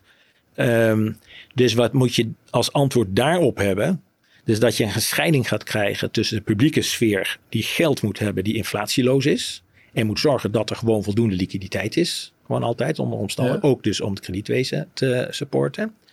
Uh, en een, uh, een private wereld, waar dus wel gedragstoezicht is, zodat dingen eerlijk gaan, dat er transparante marktprocessen zijn, maar geen overheidsbemoeienis in de zin van dingen verbieden of dingen overstimuleren. Dus er moet een wereld zijn van alternatieve liquiditeiten, alternatieve betaalmiddelen op basis van echte waarden, hè, onder gedragstoezicht, zodat we er ook een beetje op kunnen vertrouwen. En uh, die als, als voortdurend alternatief daar zijn voor het officiële geldstelsel. Ja, om het scherp te houden. Ja. Maar, dus, maar dat, dat, dus als jij anoniem wil zijn, als jij buiten die, die veilige wereld die de overheid zo saai en stabiel probeert te houden, uh, wil zijn, dan ga je daar zijn. Sterker nog, de bedoeling is ook dat je daar gaat zijn. Want het idee van dat monetair beheer is dat, uh, dat we het nieuwe, het hervormde monetair beheer, zorgen dat er voldoende liquiditeit in de samenleving is. Maar dat het ook niet te veel ophoopt op bepaalde plekken. Dus je gaat een belastingstelsel, een monetair belastingstelsel krijgen. Waarbij je eerst een belastingbevrije voet hebt van bijvoorbeeld een ton. Kan je voor niks uh, geld uh, hebben staan. Volledig veilig, volledig kosteloos, ja. volledig inflatieloos. En heb je meer, dan ga je progressief belasting krijgen. Eerst ja. heel weinig, maar op het moment dat je daar miljoenen zit op te sparen, dan ga je op een zeker moment de afweging maken. Moet ik dat niet in de economie zetten? Ja, zo'n beetje Silvio Gesell dat uh, voor ja, had. ook iets wat in de Bijbel ook staat, dat je talenten niet moet uh, uh, verbergen. Dus een beetje zorgen dat die liquiditeitsbuffers er zijn, dat is een publieke taak. Maar dat eindeloos kunnen laten ophopen, daar wordt op, dat wordt beprijsd. Als jij dat wil, dan betaal je daar de prijs voor. Maar het wordt zo beprijsd dat er een incentive is om het wel weer te investeren. Beetje de negatieve rente die, uh, die banken nu in rekening brengen voor als je te hoge bedragen hebt staan. Ja, maar dat ja. heet dan een monetaire belasting. En we gaan ervan uit dat je eerst begint met een hele grote belastingvrije voet. En pas wanneer het echt om grote bedragen gaat, dan begint die belasting te lopen. En het is dus iets wat direct in de schatkist gaat. Ja, maar de overheid heeft wel vol inzicht in, uh, in het gebruik van die veilige rekening. Wie heeft wat? Hè? Het is een kadaster, zeg je. Dus de overheid weet precies wie wat bezit in dat uh, systeem. Ja, dus eigenlijk de. Als de overheid gehackt wordt, is het een enorme honingpot die uh, mogelijk op straat kan komen te liggen. Ja, maar ja, je kan hetzelfde doen uh, als wat men nu van plan is met CBDC, dat dat dan uh, gespreid is onder verschillende agentschappen. Maar ik, ja, ik weet niet. Um, kijk, het goede ervan is, is dat je inzicht hebt in de belangrijke parameters om een stabiel monetair systeem te hebben. Dus je, kijk, of jij de krant koopt ergens of uh, porno ergens of zo, dat, ten eerste moet je alternatieven hebben om dat inderdaad anoniem te kunnen doen. Hè? Maar die worden door de markt dan aangeboden, die moeten niet verboden uh, worden. Nee. Die, moet, die moeten als een soort grondrecht moeten die altijd moeten mogen zijn, zodat de overheid scherp wordt gehouden. En um, ja, kijk, er zit natuurlijk wel in. We hebben nu te maken met een overheid die zo door de financiële oligarchie eigenlijk in bezit is genomen dat het, dat het niet echt democratisch meer aanvoelt. Dat het niet meer uh, een overheid is die zich gedraagt op een manier dat je je als burger gesteund ja. voelt. En wil je, zo je als burger bekeken voelt. En wil je zo'n overheid wel zo'n machtige tool geven? Dat is natuurlijk de, de handvraag. Ja, het is onvermijdelijk in digitalisering. Hè? Nu je, kunt ook, je, kunt, je kunt ook zeggen, we laten het gewoon volledig aan de markt. En dan krijg je initiatieven zoals bijvoorbeeld bitcoin of, of allerlei uh, andere lokale munten. Nee, maar dat doen we ook. Ja, dat doen ja maar de ook. vraag is, heb je dan nog wel die, uh, die, die veilige rekening nodig bij die veilige eurorekening als je talloze initiatieven ernaast hebt? Nou, als je die niet nodig hebt, mag dat verdwijnen. Maar ik denk dat geld in een stabiele vorm, Hè? Dus eigenlijk de, de belichaming van de waardeeenheid. Dat dat iets is wat de overheid moet doen. Waarom? Omdat als anderen het gaan doen, dan hebben die te veel macht. Dus de overheid moet dat doen en mag dat niet aan anderen geven, zoals het nu gebeurt. Het was een soort van tegenmacht. Je, je kunt het ook wel overlaten aan de markt, maar als tegenmacht zet je als overheid daar iets, iets voor in. En dan moet je nagaan dat een overheid moet eigenlijk alleen maar doen wat, ze, wat noodzakelijk bij de overheid hoort. Dus zich niet bemoeien met al onze eh, dingen in onze onderbroek en weet ik veel wat. En waar we de krant lopen en wat we vinden van, van woke of weet ik veel wat. Dat is geen overheidstaak dan. Hè? Dus die moeten gewoon net die dingen doen. Ja, waar je zegt, daar hebben we een overheid voor. voor. En de rest is, uh, is vrije markt.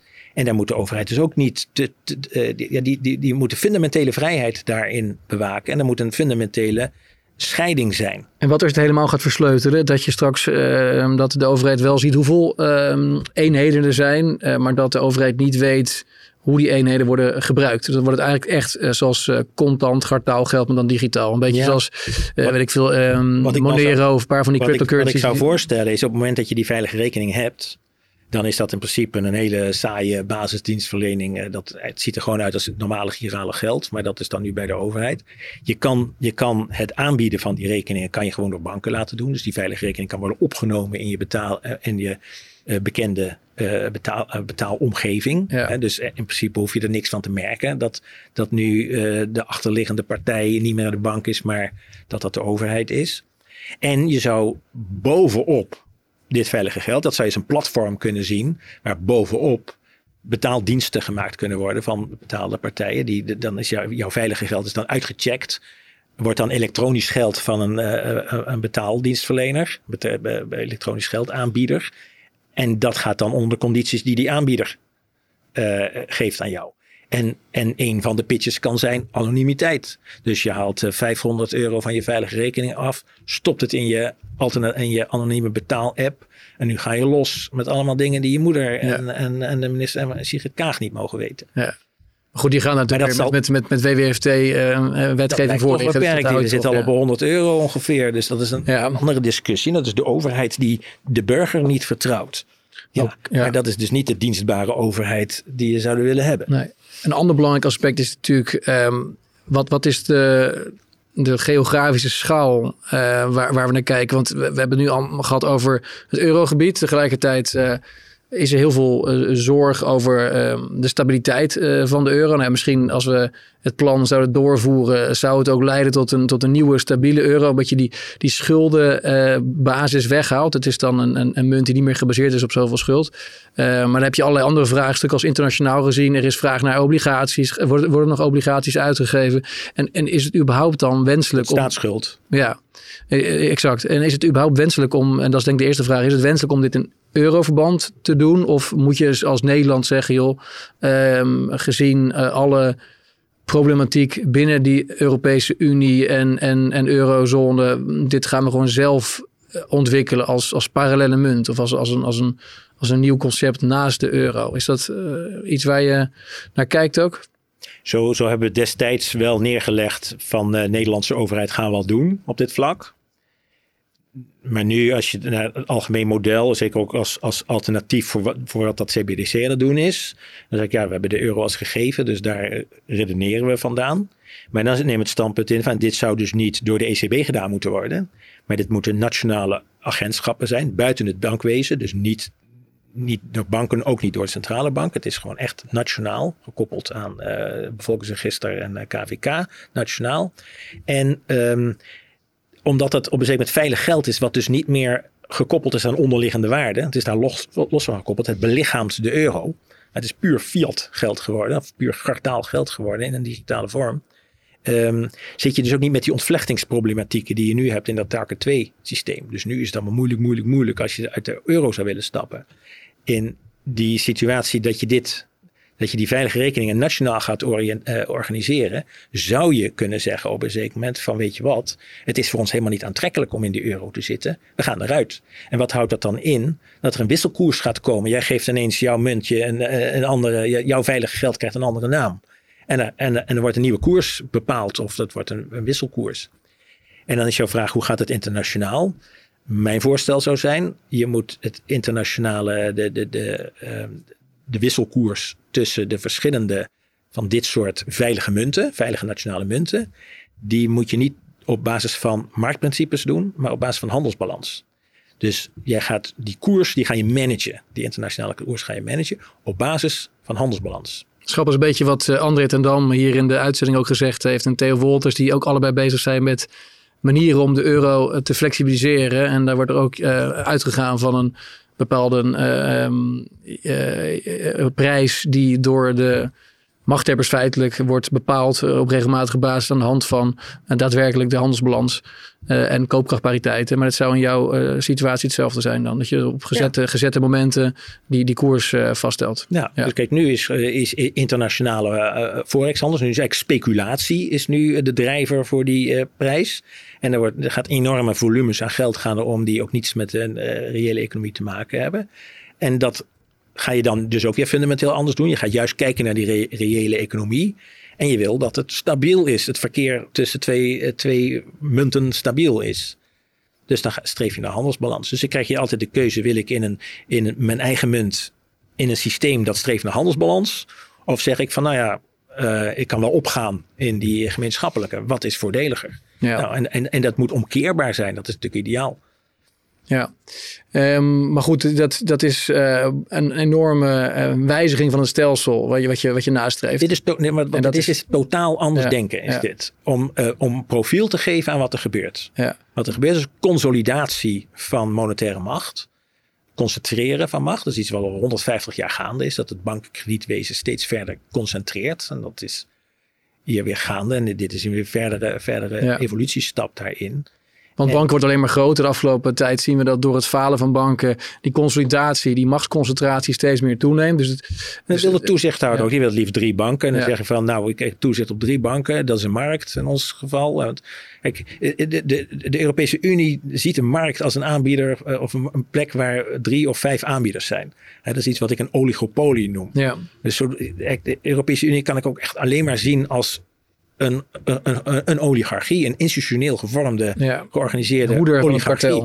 Ja. ja, waar die wetten vandaan komen, die verordeningen vandaan komen ook, ja, die komen ook gewoon vanuit het lobbywerk. Dat is niet dat uh, briljante politici met grote staatsvisie en dan uh, iets komen. Het zijn allemaal hele gedetailleerde dingen die uitgekookt zijn. Niet door de burgers, maar door de, de, de, de, hele grote zakken met geld. Maar ja, dan is het toch wel apart dat die digitale euro uh, er gaat komen. Weliswaar in, in, in afge, uh, afgeknepen versies, dat de banken niet, niet te veel uh, pijn lijden. Maar als de bank echt zoveel macht hebben als lobby, waarom hebben ze dan überhaupt zover laten komen dat die digitale euro op tafel ligt? Nou, ik denk dat ze het best leuk vinden om dat contante geld af te schaffen. Dus zet die aan. Ja, maar, daar, ja, daar heb je in principe natuurlijk geen digitale. Je kan ook zonder de digitale euro dat contant geld afschaffen. En ik denk dat men ook uh, iets denkt van ja, als we helemaal niks doen op dat digitale gebied, dan gaat op een zeker moment Zuckerberg toch gewoon doorpakken met zijn Libra of zijn Diem of hoe je het ook noemt. Ja, of, of, of China, China natuurlijk met... was een super slim plan, plan was het. Dus. Ja, oké, okay, maar dan uh, in Nederland hebben we die discussie gehad. Jij bent nog steeds met ons geld bezig om dit, uh, om dit plan voor het voetlicht te brengen. Maar nu hebben we die digitale euro die komen gaat. Maar ik mis nou een beetje de stem van ons geld de laatste tijd in het, in het, in het debat hierover. Is dit voor jullie niet een enorme kans om, om jullie plan, uh, radicaal zoals het is, maar om dat weer wat meer uh, um, neer te leggen in het uh, maatschappelijke debat? Ik denk het wel, maar dan moeten we ook um, daar een duidelijke fo focus in hebben. En daar zit een beetje de vraag van, wil je meegaan in het, in het CBDC verhaal en het CBDC-narratief daarin meepraten. En, dan, en dan zit je op het spoor van, nou ja, in principe zou een CBDC ook kunnen leiden naar alles wat we willen. Ja. Of zeg je daarvan, nee, dat gaat natuurlijk helemaal niet gebeuren, want, want de, CBDC, de, de centrale bank heeft het niet in zijn DNA te zitten om zichzelf op te heffen. Nee. En dat is eigenlijk wat we willen. We ja. willen dat de ECB zichzelf opheft. En daarvoor hoeven we dus niet een, een, nieuwe CBDC, niet een munt van de ECB te doen. Dat is, ja. ja nee, dat is echt belachelijk. Dus, maar dan krijg je dus van, het moment dat je dat zegt, ja nee, het doel is, ECB moet zichzelf opheffen, blaas je jezelf weer buiten de discussie. Ja, ja. Dus dan is de vraag eigenlijk, wat wil je? En ik denk, uh, wat we dan zouden moeten willen, is gewoon ja, uh, laten zien dat je hier anders ook over na kan denken. Maar zonder, zonder de behoefte om de huidige discussie om te willen laten kantelen Ja, want dan raak je alleen maar gefrustreerd. Dat gaat toch niet gebeuren. Die, die trein Ja. die gaat gewoon lekker rijden. En de CBDC is natuurlijk ook dermate besmet inmiddels. Eh, er is zoveel eh, kritiek op dat je daar ook misschien niet, mee wil associëren. Nee, Nee, nee, nee, dus de digitale euro willen we vier zeggen dat we daar als eerste over zijn begonnen. Maar zoals het nu gaat, is dat niet ons verhaal. Wij wilden een alternatief voor de bankrekening. Ja, En niet eh, ja, zeggen dat er een alternatief moet komen voor contant geld, Ja. maar complementair aan contant geld. En als anker voor, eh, voor de commerciële exploitatie van het geldstelsel. Nee, we willen dat er een einde komt aan de com- commerciële exploitatie van het geldstelsel. En daar kan de digitalisering in helpen. En wat nu gebeurt, is al die onderwerpen buiten de discussie houden. Dus zoals de schuldproblematiek, Ja. dat is geen onderwerp voor CBDC. Eh, en en eh, zoals als de commerciële exploitatie van het geldgeld, dat is niet eens een onderwerp. Dat vindt niemand erg dat dat gebeurt. Maar is er nog een manier dan om, eh, om, om die discussie wel in Nederland in ieder geval te laten hebben over, over wat, wat geld nou wezenlijk is en, en, en hoe we het stelsel moeten inrichten? Want ehm, uiteindelijk zijn er in Nederland gewoon heel veel verschillende mensen die over nagedacht hebben. Ik heb ze veel, veel ervan ook in de show gehad hier. Ons Geld denkt erover na. André de Dam heeft, heeft een oplossing over de euro. Eh nou, Theo Wolters, eh, die, die, die zat hier laatst. Er zijn natuurlijk allerlei mensen die met crypto bezig zijn. Eh, goud kan wellicht een rol spelen. Maakt mij, maakt, maakt mij niet uit als er maar wel op een bepaalde manier eh, met elkaar over wordt gesproken in Nederland. Op een manier eh, die ook daadwerkelijk zin heeft. En die ook kan bijdragen tot, tot een koerswijziging. Want nu dendert die trein gewoon door, wat je al zei. Het, het lijkt toch een clusterfuck te worden. Wellicht wordt, wordt het straks ingevoerd, maar wordt het niet gebruikt. Of het wordt ingevoerd en het is, het is eh, ehm, eh, een, een, een panopticon waarbij mensen... Hier wil ik nog even één dingetje. Maar we, we, moeten het, we moeten het weer. Dus, ja, maar jouw eerste vraag is: hoe, hoe kunnen we ervoor zorgen dat we het, het debat weer naar ons toe trekken in Nederland? Weg van Brussel, maar gewoon de polder in. En dat we met, met eh, knappen, kloppen bij elkaar komen om te, om te kijken: wat, wat zou nou voor Nederland, voor de Nederlandse burgers, een, een, een beste inrichting van het stelsel zijn? Ja, dan moet je dat ook met die mensen doen die dit leuk vinden om te zeggen, nou weet je, die trein die rijdt, daar, eh, daar zien we niet zoveel in. Maar hoe zouden we willen dat het georganiseerd zou zijn en gewoon lekker koppig doorgaan en dat zo eh, Ja. dat verder onderzoeken en daar een, een gemeenschappelijk beeld bij krijgen. Maar nog even iets van, eh, nou misschien wordt het toch niet gebruikt. Wat ze aan het doen zijn, is zorgen dat het een eh, wettig betaalmiddel wordt. Dus dat de alias van jou, dat jij min of meer verplicht wordt om het te hebben. Want als je het niet hebt, dan kan iemand die wat aan jou verschuldigd is, dus aan jou moet betalen, gewoon zeggen: Ja, ik betaal op je alias, ik betaal in, in CBDC. En als je dat niet ontvangen wil, dan, eh, ja, dan betaal ik je niet.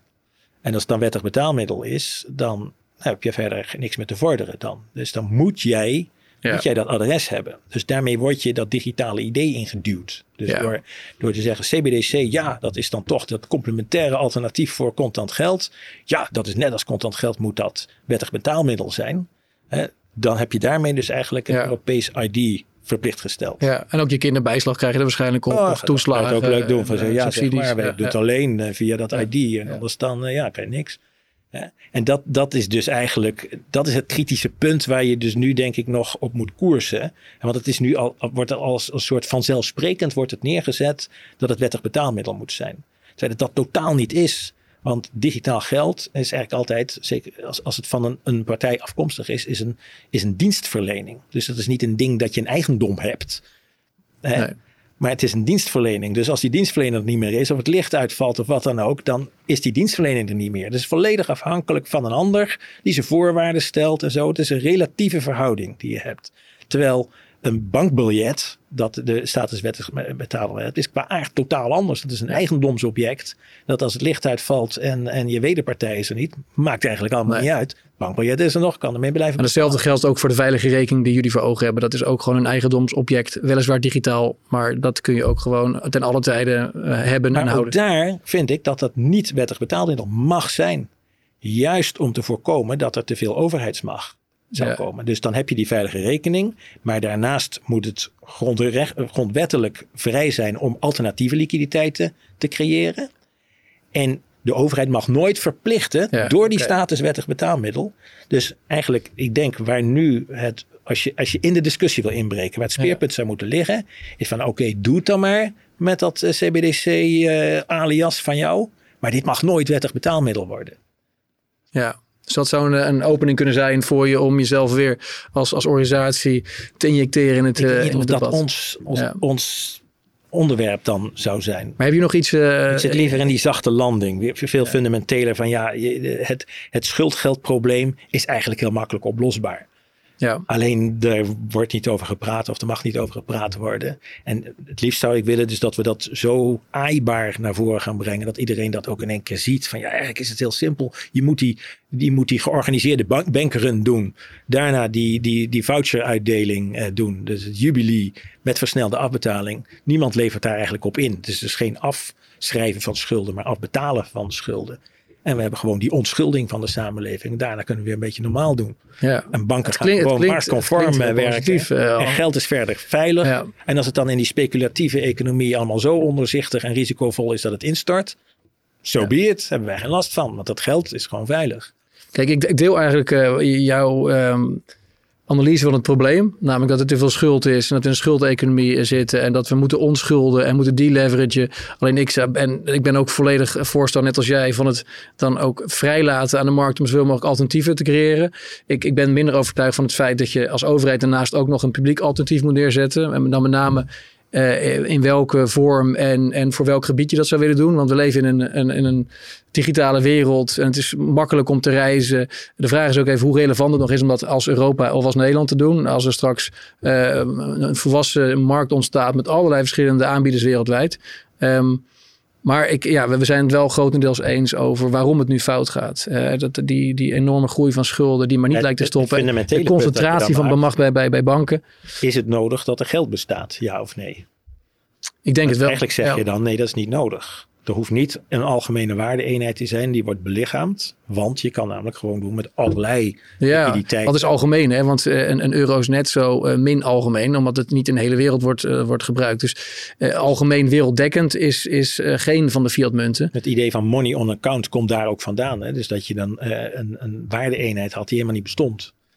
Maar die ja, werd gebruikt om al die verschillende waardeeenheden die er waren, al die liquiditeiten die er waren, om die toch in dezelfde boeken op te kunnen nemen. Ja, en dat ontstaat dan vanzelf uiteindelijk. Ja, maar ik denk dat er toegevoegde waarde zit in Ja, geld ja. aan zich als belichaming van de waardeeenheid. En dat moet een afgebakend iets zijn. Dus dat moet niet een eindeloos oppotmiddel zijn, Ja. maar puur een liquiditeitsbuffer. En grondwettelijk moet Nederland, eh, of moet de Nederlandse staat dit ook goed inregelen, toch? Dat wordt vaak eh, over het hoofd gezien, maar voor mij heb je dat als Ja. uitgeschreven dat de grondwet ook zegt dat, de Nederland, dat Nederland hierin moet voorzien voor haar burgers. Ja, ja, we hebben de, grondwettelijk de situatie dat er staat: de wet regelt het geldstelsel.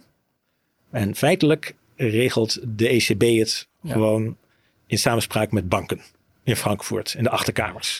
Ja, dat is wel een beetje de rode draad van veel gesprekken hier. Dat eh, te veel beslissingen inmiddels eh, boven onze hoofden eh, worden genomen in Brussel, in Frankfurt. En ECB E mag niet eens Ja. doen, mag niet eens de oren laten hangen naar wat eh, een regeringsleider zegt. Hè. Dus als Nee, Sigrid Kaag zegt van ECB, jij moet dit doen. Dan is Sigrid zelf in overtreding. En als de ECB daarnaar luistert, is die ook in overtreding. Mag niet. Hè? Dus ze mogen wel met de banken in de achterkamers zitten en gewoon eh, samen een plannetje maken. dat is de modus operandi. Maar als dus een democratische volksvertegenwoordiger, nou een Kamerlid mag nog wel wat zeggen, maar als dus een, als een minister eh, wat gaat zeggen, dat mag niet. Je mag niet, eh, zich niet bemoeien met de taken van de ECB. ja, Dat is echt een domein wat nauwelijks regels kent en waar een gigantische macht is neergelegd die niet vanuit de rechtsorde niet te benaderen is. Hè. Dat is echt oligarchisch boven de democratische rechtsorde gezet. ja, ja, wij stervelingen mogen daar geen vragen over stellen. En dat is een reden extra om die digitalisering niet aan de ECB in handen Nee. te geven. Daar heb je geen controle meer over. En als, als laatste puntje van mijn kant nog even. En daarna heb jij wellicht nog een aantal dingen die je wil zeggen. Maar in het begin had ik al aangegeven in de introductie dat jij ook als, eh, als eh, bedrijfsjurist eh, bedrijven adviseert die geen bankrekening hebben of daar moeilijk aan kunnen komen. Of ehm, is dat dan misschien dan toch een reden om inderdaad iets als een, als een digitale euro te hebben? Dat, dat je die inclusiviteit onder bedrijven in ieder geval kunt verbeteren? Dat, Ja, maar waarom doen die banken dat? Omdat ze overheidsregeltjes ja, naleven. Die moeten een integriteitsbeleid moeten ze doen. En daar, eh, dat vatten ze dan op van jij moet je aan de regels houden. Dit zijn in dit geval dan financiële regels. Maar in principe komt er achter van als wij, als wij op papier zien dat jij door het rode licht heen rijdt. Ja, dan is dat in strijd met ons uh, uh, integriteitsbeleid.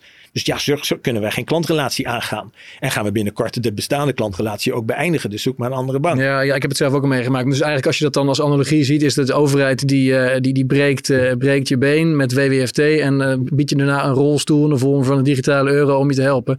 Terwijl de overheid dat, dat WWFT-verhaal ja, anders inricht dan, dan... die krijgen toch diezelfde regels. Misschien dat die nee, geen dus. kredietinstellingen zijn iets minder ver hoeven te gaan. Of dat je dan een soort ja. de minimusregel krijgt van ook als jij door het rode licht heen krijgt, rijdt, dan mag je nog wel 3000 ja. uh, CBDC hebben in je, in je portemonnee. Ja, maar banken zijn natuurlijk extra voorzichtig in al die boetes. Dus ze nemen waarschijnlijk de, de, de wetgeving nemen ze ook strikter dan die daadwerkelijk is. Uh, en op die manier krijg je een situatie dat je na als bedrijf of als particulier moeilijk aan een rekening kan komen. En dan gaat de overheid dat zelf gecreëerde probleem oplossen door een alternatief te bieden. Ja, nou, ik zie dus dat ze dus nu wat financiële regels betreft zich als politieagentje opstellen. Ze zeggen van nou laat maar zien uh, dat jij je aan de regels houdt. Dat financiële recht is opgebouwd eigenlijk vanuit verboden. Ja. En als je dan van alles doet, dan moet je weten dat er een bepaald verbod is. En dan moet je weten of je het schendt of niet. En als je het schendt, dan heb jij een, een, een vergunning nodig of iets, of een ontheffing. Of jij moet goed kunnen motiveren waarom jij dat verbod niet schendt. Je doet wel iets wat een beetje op lijkt, maar waarom niet?